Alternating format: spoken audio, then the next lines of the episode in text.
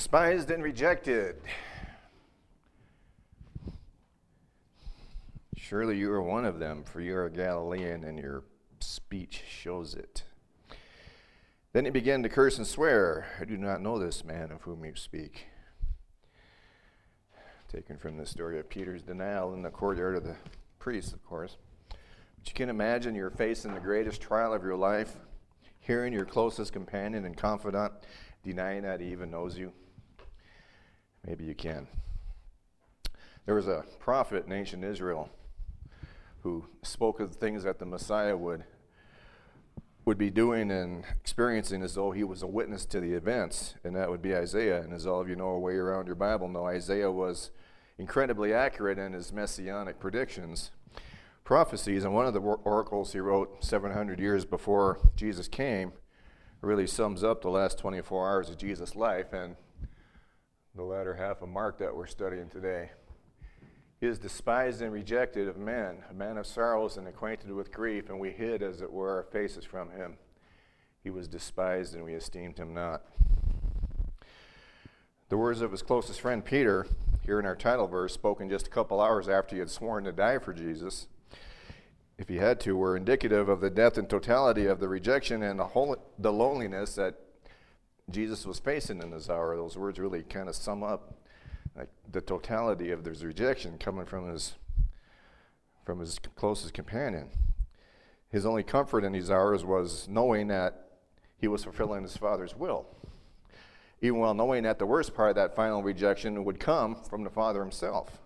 My God, my God, why have you forsaken me?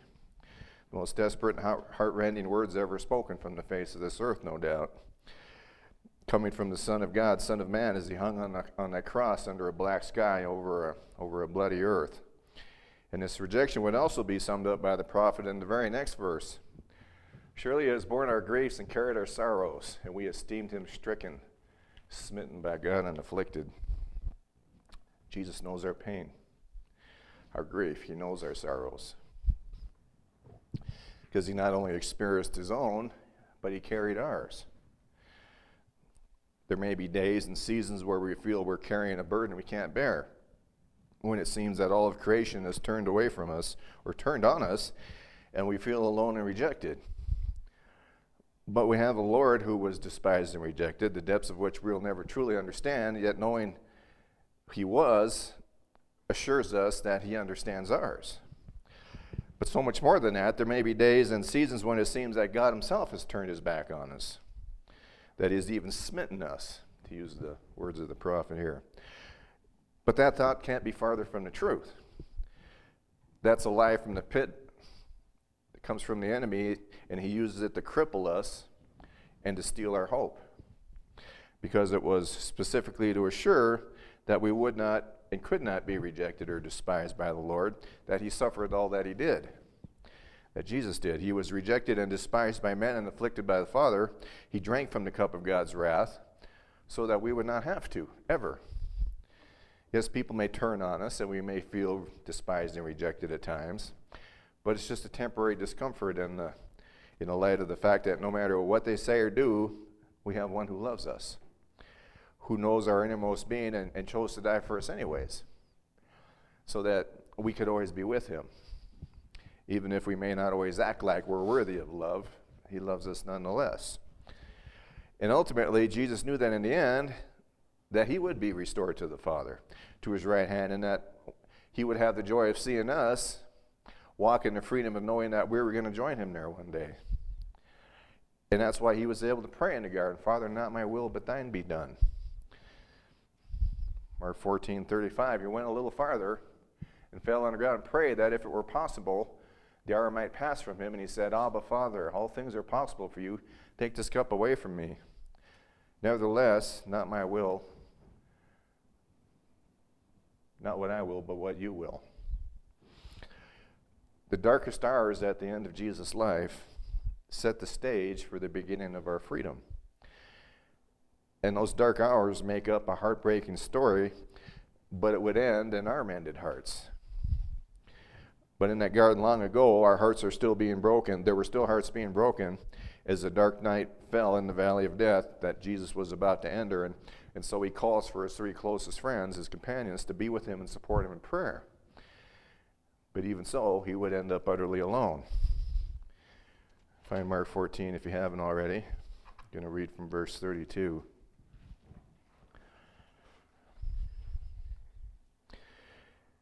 They came from a place which is named Gethsemane.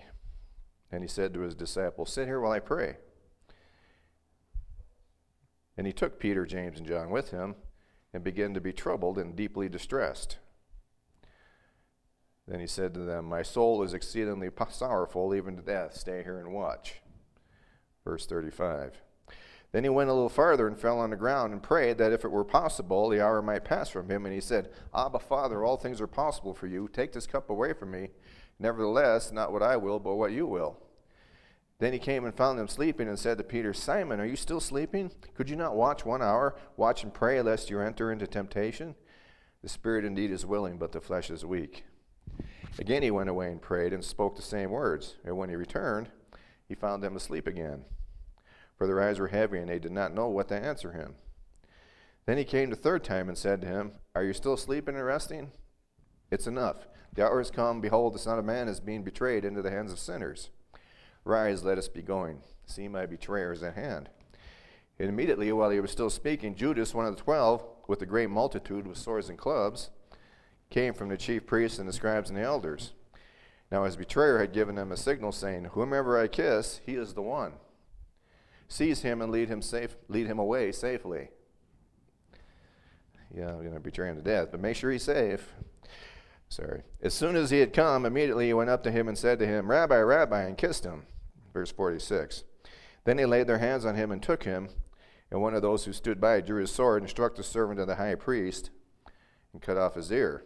Then Jesus said to him, Have you come out against me as against a robber? With swords and clubs to take me? I was with you daily in the temple teaching, and you didn't seize me. But the scriptures must be fulfilled. Then they all forsook him and fled. We'll stop there for now. The adoring crowds of the day in the temple courts have become an angry mob, carrying weapons as though they're out to apprehend a dangerous criminal. He has been betrayed with a kiss of friendship by one of his chosen, chosen 12 apostles, who have sold him out for cash. He's been forsaken and abandoned by the ones who have been by his side for three years. They forsook him and fled. I looked up that word, forsook. It means so much more than just leaving someone. It means to oppose, to renounce, to leave, abandon, or give up. So there's, there's a malicious intent behind that word, behind that action that's being communicated here. They, they weren't just escaping with their lives, this was a, a disownment accompanied by a bailout. Abandoned ship, the camp, captain's incompetent, he deserves what's coming. And I suspect there really wasn't a lot of thinking going on here in this moment, just a lot of every man for himself. This has all gone to you know what, motion and fear going on here, just a gut reaction. One minute you're waiting for your king to take his throne and give you a cabinet position, and the next minute you're in fear of being arrested by some of the most powerful people in the nation, and your soon to be king seems to have just given up. You mean put away our swords? You, you're just going with them? It all goes back to that emotion and feelings and no understanding that we talked about last week that Peter was operating in as we see him facing in the courtyard. And Jesus laid out this for him over and over again, what was going to happen for all of them. And yet they would never comprehended, they never understood what was going on.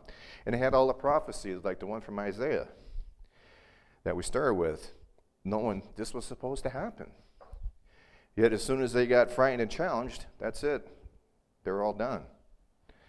But even in that, they were making themselves part of the plan. Part of the plan of redemption, playing a vital, although painful role in their own ultimate salvation and adoption as sons. But on this day, they're, they're the prodigals running away from the Father, regardless of what, what he thinks. And like Adam and Eve in that garden so long ago, they fled, naked and ashamed because they knew what they had done was wrong. They mean naked and ashamed. Let's read the next verse. Now, a certain young man followed him, having a linen cloth thrown around his naked body. And the young man laid hold of him, and he left the linen cloth and fled from them naked. Seemed like kind of a random verse thrown in there. Going through this, I realized some people think it's Mark, we don't know for sure. I realized that the strange little tidbit is in here probably because it's an indication that the story has come full circle just before it's about to be changed forever. The children of Adam are still running away from God in the garden for shame of being naked and exposed in their weakness and guilt. But the sons and daughters of Adam are about to overcome and become the children of the new Adam. The Son of Man has come to suffer the humiliation and death that the sons of Adam deserved and brought themselves so that we could be free from that shame and fear of condemnation forever. And it was a shame that would cause Judas, Judas to kill himself before he could see his redemption, but which would eventually make the rest of them all the more grateful for the grace that was going to be theirs despite the pain that they were inflicting on the Lord, this night. Paul writes in 1 Corinthians, and so it is written the first Adam became a living being, the last Adam became a life giving spirit. That life giving spirit is the Holy Spirit, Jesus Christ in us. There's no more shameful and fearful nakedness, nakedness calling, causing God to have to come seeking us because we're running away and hiding. Only the promise that we will now return to the garden. We were kicked out of the garden in shame, and now on this shameful night in another garden, we're being restored to that garden. Where we will be walking with our God forever. We're going to read from verse 53. The protectors of truth think they're about to throw the last Adam out of the garden. Well, let's just throw the Lord out of the garden. But little did they know that their plans were going to backfire. Verse 53 And they led Jesus away to the high priest, and with him were assembled all the chief priests, the elders, and the scribes. Peter followed him at a distance, right into the courtyard of the high priest. And he sat with the servants and warmed himself at the fire. Now the chief priests and all the council sought testimony against Jesus to put him to death, but found none. For many bore false witness against him, but their testimonies did not agree. Then some rose up and bore witness against him, saying, We heard him say, I'll destroy this temple made with hands. Within three days I'll build another made without hands. But not even then did their testimony agree. And the high priest stood up in the midst and asked Jesus, saying, Do you answer nothing? What is it these men testify against you? But he kept silent and answered nothing. Again, the high priest asked him, saying, Are you the Christ, the Son of the Blessed? And Jesus said, I am. And you will see the Son of Man sitting at the right hand of power and coming with the clouds of heaven. Verse 63. Then the priest tore his clothes and said, What further need do we have of witnesses? You've heard the blasphemy. What do you think? And they all condemned him to be deserving of death. Then some began to spit on him, and to blindfold him, and to beat him, and to say to him, Prophesy. And the other officers struck him with the palms of their hands. Stop there. Jesus suffered the injustice and acquiesced to their illegitimate authority for one reason so that we could be free of any verdict that unjust and illegitimate courts of law and public opinion could endeavor to impose on us. He carried the shame of rejection so that we would not. We're entering into a season in this nation where we're becoming, as believers in Christ and adherents to His Word, fair game for persecution, censorship, and even prosecution. The enemy has gained the highest platforms and has the loudest voice in the land right now. And he's doing everything he can to cause society at large to despise and to reject the message of the gospel and all who dare to speak and live it. I don't need to give you examples. If I do, then you're part of the problem. All of you who are awake can see and hear the outright insanity and blatant lies that are being propagated as true and proper behavior. The killing, enslavement, and perversions of our most innocent and vulnerable. The militarization and the transformation of our once free republic the abolishment of the rights that have protected the church and all God fearing people for so long. Isaiah talked about this too. Woe to those who call evil good and good evil, who put darkness for light and light for darkness. who put bitter for sweet and sweet for bitter. Woe to those who are wise in their own eyes and prudent in their own sight. All is as was prophesied long ago. And we're not deceived or blind to the truth. Evil is called good, and good is called evil. And all those who dare to speak out or express concern are quickly dumped on, ostracized, threatened, and destroyed. And this is more than an attack on our nation. This is more than an attack on our traditions and values. This is not politics as usual. This is an outright war on the church, on us as Christians. And unless we're bold enough, prayed up and anointed enough, loving and courageous enough to turn the hearts of this nation back to God, it's only going to get worse until we're done and gone. The church and then the blessed and free nation where all people can worship their God as they see fit will be no more.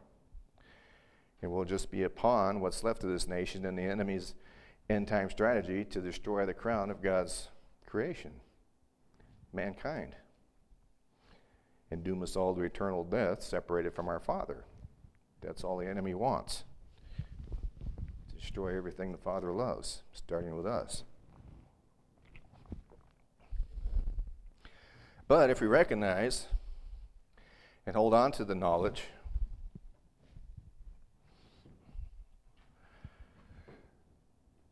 the hope and the truth of our place in Christ, to the fact that no matter how despised and rejected we may be by the shrill and intimidating voices coming at us from all sides, we are not despised and we are not rejected. Not by the only one that really matters our Father. Because we know and have not despised and rejected His Son and the grace and hope that He gives us. We have a secret weapon that the world cannot know because it neither sees him nor knows him, but we know him for he is in us and will be with us. The Holy Spirit, the Spirit of truth, which the world cannot see. Jesus said, But you know him, for he will be in you and he will be with you. When all seems hopeless and lost, God is just getting started. And that's when the miracles start kicking. And that's, that's when the Holy Spirit, which Peter didn't have in that day in the courtyard, he didn't get that till after Jesus ascended. And in that day, when all seems hopeless and lost, that Holy Spirit starts kicking in and rises up and says, Yes, as we will, I know the Galilean. And I am with him, and I'll always be with him. And we won't be weeping any bitter tears. I will not be weeping any bitter tears today. Peter said, Man, I don't know what you're saying. Weren't you with that Galilean? Aren't you one of his followers? Your accent gives you away. Immediately, while he was still speaking, the rooster crowed, and the Lord turned and looked at Peter. Then Peter remembered the word of the Lord, how he said to him, Before the rooster crows, you will deny me three times. So Peter went out and wept bitterly. Those days of powerless victimization and fear are gone. We are spirit empowered and fearless warriors of Christ and the enemy fears us. The only reason the enemy would be so determined and blatant in his attempts to silence us is because he fears the truth of God's word in our mouths, which is the primary reason Jesus gave us the Holy Spirit to bring to remembrance all that he taught us so that we could be witnesses in all the world That means we're speaking the truth of God. The enemy can't stand that. He can't stand up against that. Because time and again, he's been defeated by God's word. Even in what he thought would be his greatest triumph, destroying the very Son of God by deceiving his people into rejecting and despising him, even to death, he was being defeated by the word of God. Because he didn't understand the prophecies that he was fulfilling in his blind and hate filled rage. Isaiah 53, because he poured out his soul unto death, he, he was numbered with the transgressors and bore the sins of many, and made intercession for the transgressors. God used the hatred and evil that was unleashed by man's disobedience and blindness to evil to achieve his ultimate purpose to restore us to a right relationship with him. And I have to believe the same thing's happening today.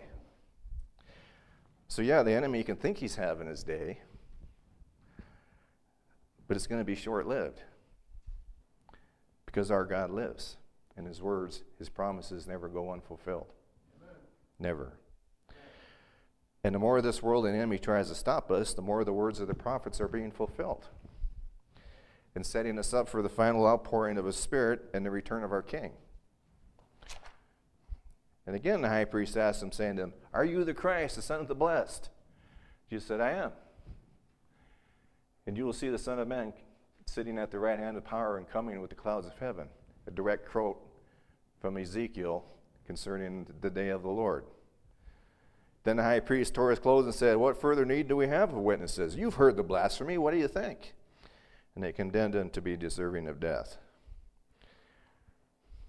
You can just see Satan doing his victory dance at that moment. Yeah, I'm going to do it. I'm going to kill the Son of God. But he's a fool. And so are all those who do his bidding. We who love our God, love his word, and welcome his Holy Spirit are never alone, never despised, never rejected by our God. And God never fails to amaze me as to how he continues to reveal that to us even today, if we'll just pay attention. A couple of weeks ago, I was blessed to get to take a day off from work to uh, attend a spiritual heating, heating, yeah, spiritual heating. It's great for the aches and pains. Or you can go to a spiritual healing seminar put on by Elijah House at New Life in Laurel. And basically, there were spread over a three day period. There were several sessions of teaching, each followed by a quiet time of prayer, just you and the Lord. And one of the sessions had to do with overcoming shame. Shame that may have been inflicted on you by rejection or condemnation of someone in your life that caused you to question your worth or your worthiness to be loved which of course greatly affects how you relate and respond to the world around you. Being despised and rejected can have great psychological effects that last way beyond the initial hurt.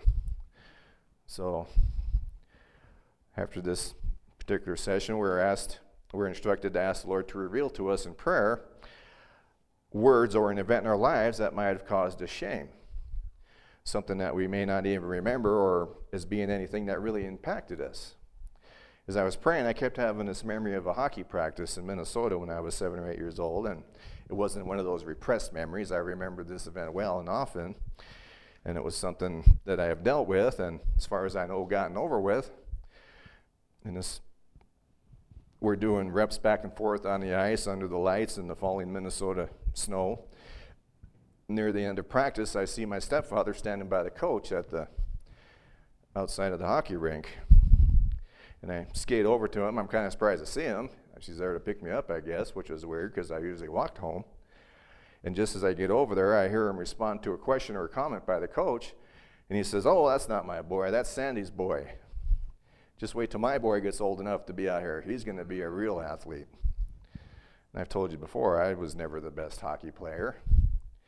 And I had plenty of reminders like this one but what was hurtful about the experience was that my stepfather felt a need, and this wasn't the only time I'd hear this story, is making known that I was Sandy's boy, not his.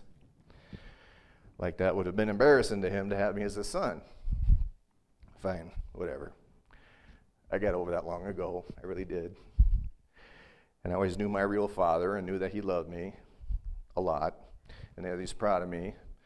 So that although it, it didn't do a lot for my self esteem in the moment, there to have him diss me in front of the coach. It wasn't really life altering. My real father never despised or rejected me, and my mother always feel, made me feel special by telling me that I could do whatever I set my mind to, and I believed her. Hockey just wasn't one of those. I just wasn't that into it. Small wonder with the great encouragement from my stepdad, but anyway, so something was just not clicking in this prayer time why do I keep having this memory? This doesn't seem like that big of a deal. I've dealt with this. It wasn't the negative aspect or the rejection that seemed to be the focus of this memory, is what was kind of puzzling to me. It was those words I kept echoing over and over in my mind. That's Sandy's boy. And soon the session was over and it's break time, and just before I walk into the back room where all the yummies are, I check my phone and I see I have a message. So I, I listened to it, and immediately I ducked into a storage closet and uh, called the person back who had left the message. It was a outpatient nurse who worked with my mother. My mother was in the hospital again. She's been in and out of the hospital a lot the last few years, and and she's having a really hard time there at the hospital. And the nurse is really hoping that someone from the family could go be with her. She had already called my brother and sister, and they were unable to leave their jobs right then. And my mother had had a similar thing happen a month ago, earlier, where she was in the hospital, and they thought she had a stroke. And this incident had been accompanied by terrible hallucinations and great confusion that left her traumatized and just terrified of hospitals.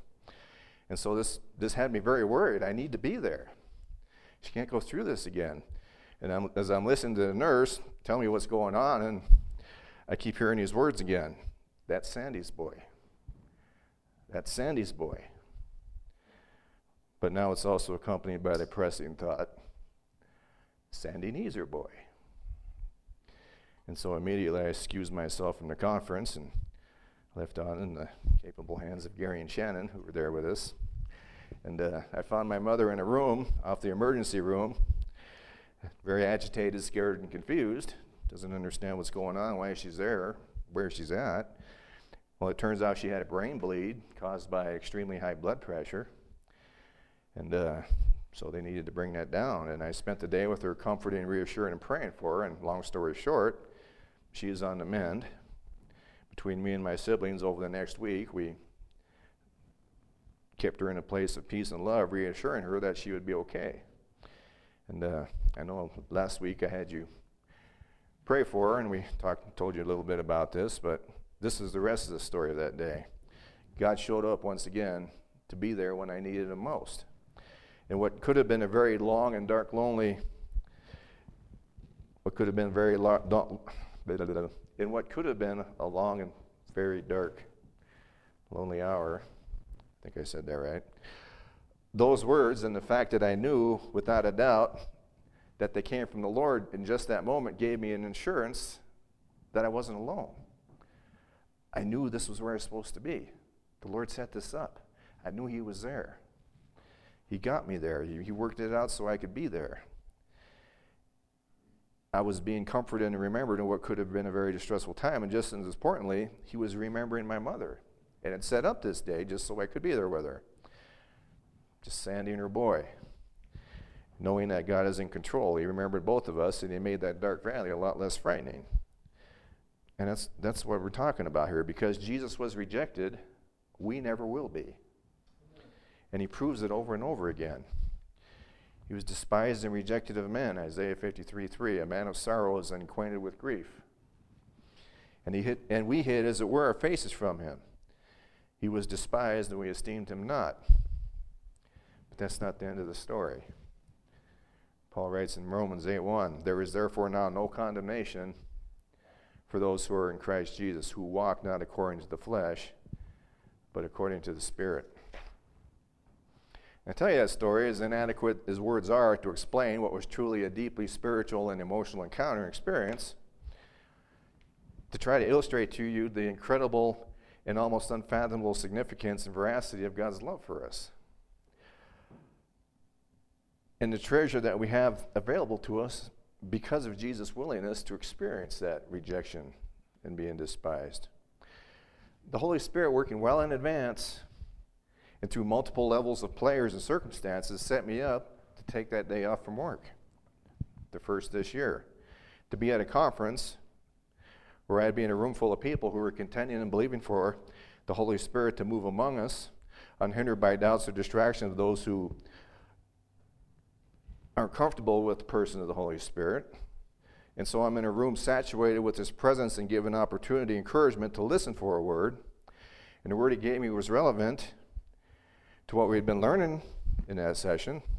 And it did encourage me, but more importantly, it set me up spiritually for the raw experience of seeing my mother in a near death state of delirium and physical peril. And then he stayed with us throughout the day. He made known clearly, powerfully, and sweetly through all of this that I was not alone, that I was not despised nor rejected by my God. No matter what, I was never and would never be alone. But more than that, through this experience, he was caring for my mother. He didn't just set the stage for me to be able to handle the challenge of the day and the weeks to come. He was also setting things up for my mother, whom he also loves and will never despise, reject, or leave alone. He made sure we wouldn't be going through the dark valley alone. That I would be there and able to reassure and remind her that her Lord was there as well. And tell you what, that made a difference between what could have been a nightmare and terrible experience for her, as it had been before, and just a hurdle to get over. And I could feel in the room the darkness was just itching to take over, as it has before. But not today, Bubba. Because my God was despised and rejected, me and mine aren't. And my mother is on the mend. She's in a great rehab facility right now, and she actually likes it there, which is a miracle in itself. She was very opposed to doing something like that or going to another strange place. And uh, me and my siblings have been brought together in a way we haven't been in years, helping her get through this. An anguished and lonely prayer in a garden, a kiss of betrayal, a curse and denial from a best friend, a crooked trial and horrendous accusations by the very priest who claimed to be representing the Father you serve and who sent you. And the death sentence for the blasphemy is that the Son of God is incapable of committing. Pain, anguish, betrayal, abuse, and slander. It all led to a whispered word to a descendant of a barbarian half a world and two millennia away. That's Sandy's boy. But you know what that really means? What it meant to me? That's not just Sandy's boy. The Heavenly Father says in that, that's my boy. His mother is my daughter. He says that to all of us. And there is therefore now no condemnation, no shame, no fear. If he walks through the valley of the shadow, I will fear no evil, because he walks with me and I am with him. What more could we possibly need, want, or desire? Except maybe this. Jesus said, I am. I am the Christ, the Son of the Most Blessed. And you will see the Son of Man sitting at the right hand of power and coming with the clouds of heaven. I am. The one who was and is to come is coming back for you and me. And lo, I am with you always, even to the very end of the age, Jesus said. Oh, I was thinking about that story an experience. My mother, and uh, you know, I'm 59 years old. You all supposed to say, no, you only look like you're 35. no.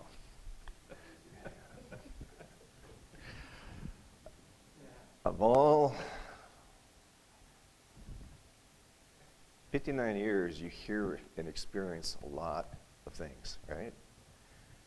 20 years, 30 years, 40 years. You hear a lot of things. You can't even fathom the things that you've heard and experienced. They're all, they're all stored away in your brain or somewhere. The, the mind is an amazing thing. But of, of all those things I've heard, I've lived in five states. I've been through season after season after season. Had kids and grandkids. That those three particular words from 1969 in northern Minnesota, that Sandy's boy, are the ones that came to me that morning in Laurel, Montana, when I'm trying desperately to get the Lord to cooperate with me and reveal something to me that I need to deal with. I kept hearing those words, that's Sandy's boy. Yeah, I know, what does that mean? So, don't tell me the Holy Spirit isn't alive and well and speaking to us. Is uh, he took those words in that moment from 50 years ago of rejection, really, that's what they were, words of rejection, and used them to confirm to me that something's about to be real to you that you need to deal with, and it's going to be okay because I'm here and I've just told you about it. And that's those words of rejection spoken 50 years ago became an assurance to me that God was with us through that.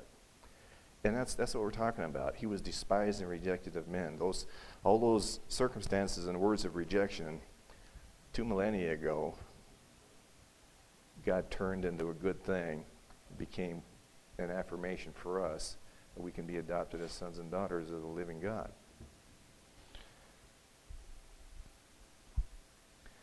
Because he was despised and rejected, we are not. And in what they thought were they were setting a trap for him. We'll get him to we'll get him to say, I'm the Christ, I'm the Son of Man. That's blasphemy. He can't possibly be that. Then we've got him. We can condemn him to death. Those words of rejection became the words of acceptance that when we confess those same words, give us life. That's just the amazing God we serve. Works all things together for the good of those who love him are called according to his purpose. So pay attention. What is the Lord showing you? What is he teaching you? What is he what is the Holy Spirit reminding you of when you when you need it, when you don't even know you need it? Let's pray. Heavenly Father, we thank you for sending your Son to be despised and rejected. Giving him the strength to endure so that that strength can be transferred to us because of the hope that is found.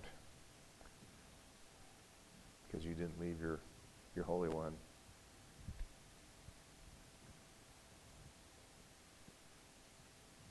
in the land of the dead. You restored him. Did not see corruption. He was redeemed, restored, sitting at the right hand of glory, beckoning us. Walk with me. Be with me. I will never leave you nor forsake you. In this world you will have trouble. Do not fear, for I have overcome the world. Lord, we, we thank you for those promises. We thank you for those assurances. We thank you for your Holy Spirit, which resides in us, which gives us courage, which gives us comfort, which gives us strength. And Lord, as we face this world, the darkness seems to be encroaching, that we have a light, that we have a power, that we have a strength that can never be overcome. And that power, that strength, that light is you. Help us to never forget that, to never grow weary, never be afraid, to never give up or give in. Thank you, Lord, for meeting us here. Thank you for the days we have ahead. Every day is a new day to walk with you. Praise you and thank you for every one of them. In Jesus' name, amen.